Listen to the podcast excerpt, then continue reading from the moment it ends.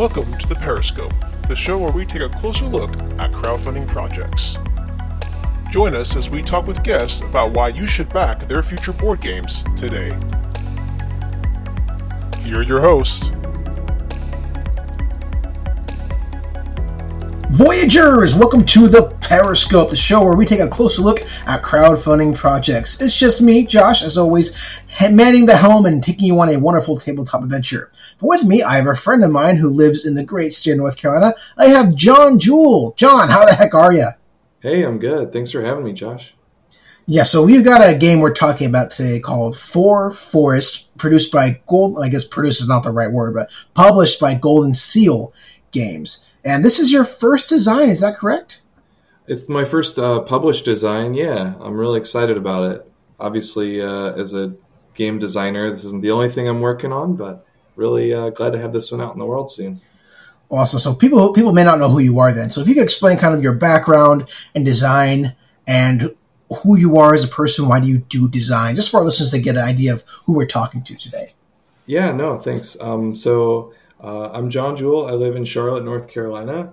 Uh, I run our local North Carolina game designers meetup. Uh, we have a couple meetings a month where we play test each other's games, and being part of the community is a really big reason that I'm that I'm in this. The folks uh, around North Carolina have been incredible mentors, and uh, I really wanted to build something like that in my hometown. And in terms of sort of why I design games, I would say the main reason is because I can't play them as much as I want. So I can at least think about design ideas and dabble in it a little bit at work or after my kids are in bed. So is, is this the first design you thought you'd have published out of the designs you've done so far? There was a game that I had, a dexterity game that won. Uh, it was a finalist in the uh, Cardboard Edison, and it was in a, another game design contest and I got a lot of publisher attention, but I think it was just a little bit too messy and uh, maybe a little bit more expensive than what I think they wanted. But it's still in the in the shelves, and I've still got a few other kind of earlier ideas that are still noodling in the background. But this is the the one that I was really proud of, and I actually got to shop it around to a couple publishers, which was fun. Well, how does it feel to have it now be out there and on a Kickstarter in the world? Um, it's validating. Uh, I started the game design sort of hobby about seven years ago, and I signed this one three and a half years ago. It's been a really fun journey, and I really, um, I've been telling people uh, who have known me for my whole life, and they're like, "Oh, you design games? Um, that's so cool!" And this is the kind of game that I think I can play with my family, and I can play with my relatives who aren't heavy gamers, and that's the kind of thing that I'm sort of des- designing more for these days is something that I can get to the table quickly, a lot like the cake pie line. Teach it quickly, play it quickly. Uh, that's sort of my design ethos. That's the favorite my favorite thing to play. So I totally understand. But let's talk more about the game. Can you explain to me what Four Forest is? Absolutely. Uh, it's a short, like 20 minute card game. You're collecting plant cards uh, to create a habitat for magical creatures. And the plants have like a number, one through eight, and a suit, and essentially a border color, like a, a mountain or a forest icon. And then there are set collection sort of scoring creatures. The gnomes like small numbers, the mermaids like water symbols. And these are set for everybody each game, and it's a little different.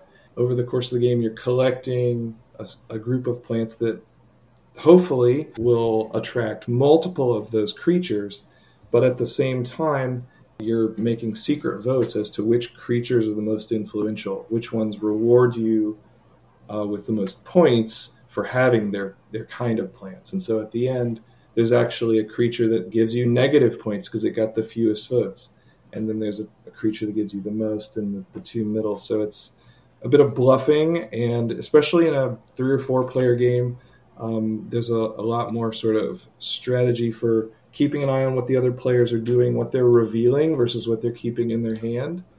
Uh, I think there's a fair amount of strategy and a lot of player interaction for a small box. Excellent. So We're going to get into some of the harder questions now, questions that some backers may be asking. What separates Four Forest from other light card games that are out today? I've never seen a game like this where you're actively influencing the way the the sets are scored. It's almost like you can make the rules or you can follow the rules.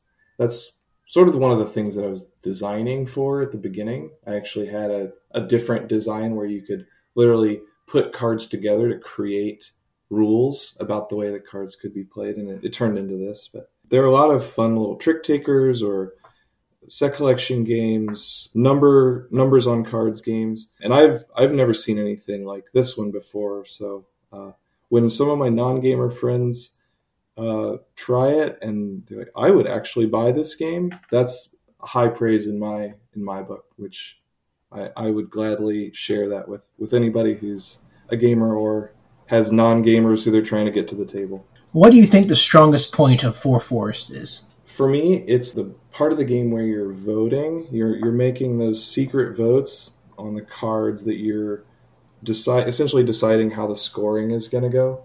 The the secret vote gives some information away if people can look at what you've collected face up, but they can also undo it if they're concerned that you're running away with the game. But I think the players who win are the ones who kind of read the the, the table and see not only are people collecting certain car- cards of a certain kind, but they're also um, making obvious votes and then pivoting sort of mid game.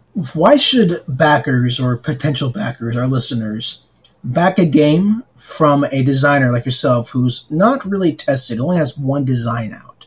Why should they trust their money for a, to a first time designer? For me, I designed this game and sought out a publisher with some other games that I liked and a publisher who I trusted. If I wanted to publish my own games and just sell it to my friends and family, I would have kickstarted this, you know, years ago.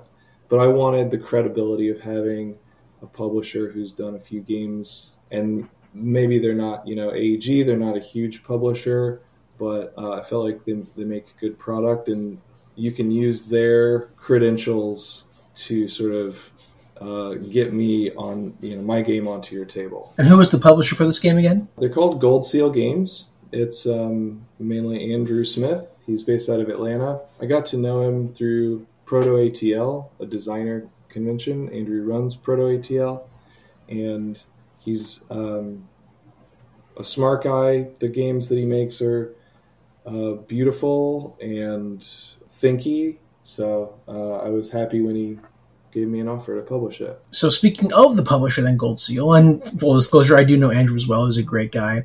But why should backers maybe don't know? Why should they trust this publisher? I mean, there's lots of publishers nowadays who, I mean, Kickstarter is getting a bad rap for publishers who can't deliver games. And People spending their money and not getting anything in return. So why can they trust Gold Seal Games? It's not Andrew's first rodeo. I think this is his seventh uh, success. Well, I could check. I, I hope it's successful. I think we were nearly to the backing, the funding goal when I last checked. It just started this morning. The other games that I've backed of his have delivered within a reasonable time frame, and I've never heard anybody else in the community caution me against working with him in terms of his like contracting or uh, the way that he treats people the game design community is a pretty small and insular group and if you if you take advantage of people i think you can get a, a, pretty bad name quickly at least among the design community and the other publishers. I as for like people in the public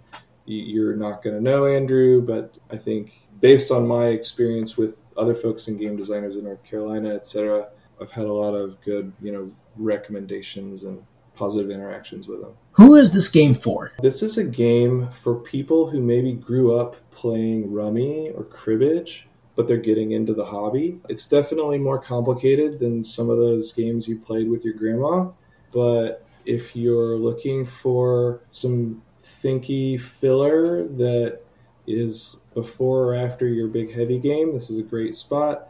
And also, I think people who might have purchased a hobby game or two and want something that they can get to the table like after a meal, you know, at the holidays, uh, this this is a good product for them. And we're gonna wrap up with a couple more questions here. So last one, why do you think the Get Your Game is worth the twenty? It's gonna be at twenty five dollars after shipping and stuff. Why do you believe your game is worth the twenty five dollars backers are going to spend on this project? The game it has a lot of replayability, which for twenty dollars there's a there's a lot of games on the market, and I think this one stands out in terms of the the different experiences you're going to get when you play it. It's certainly got gorgeous art. You can see that on the Kickstarter page. It's beautiful to have on the table. And it's got, I mentioned before, it's got a lot of player interaction. So it's not a, uh, a really brain burny kind of difficult puzzle that you everybody sits and thinks. Uh, there's there's tabletop banter and there's a little bit more kind of player interaction, which is the kind of game I, I enjoy. Last question. If there's one thing you want to say, anything, what do you want to say to the people listening? What's one thing you want to tell them about the game? One thing you would leave them with as we wrap up this episode? Thanks for taking a look at Four Forests. I think it's worth a shot if you like playing games uh, where you can you can take it easy while you play. You don't have to stop talking and think so hard that you're not really still enjoying your you know your drink at the table or chatting with your friends while you play. It's light enough that you can hold a conversation while also giving you some interesting choices, uh, some tough choices at times. And if you really get into watching what other players are doing, it can be uh, a really satisfying game to sort of outthink folks and outmaneuver them uh, without being uh, a super brain burn. Excellent. John, if people want to support you as a designer or support the Kickstarter, where can they go? So we can put a link to the Kickstarter in the notes. Um, I quit Twitter and social media during the pandemic. It really wasn't doing it for me. So I'll be happy to share my personal email address if you ever have a question or want to connect. If you're ever in the Charlotte area, we have uh, game designer meetings twice a month. Love to see you at a con or wherever wherever I may be. But um, thanks a lot for having me. I really appreciate the opportunity. Absolutely, John. No problem. Well, listeners, we're going to wrap up today's episode. If you want to support Gold Seal Games and John and their Project Four Forests, it should be on Kickstarter right now. We'll have the link below in the notes. I can play this game myself. I can guarantee you this is a very fun, light card game. So if you're looking for a great filler with really gorgeous art by Jackie Davis, this is the game for you. Take a look at their page for more information. As always, my name is Josh. This is John. And thank you for listening to The Periscope.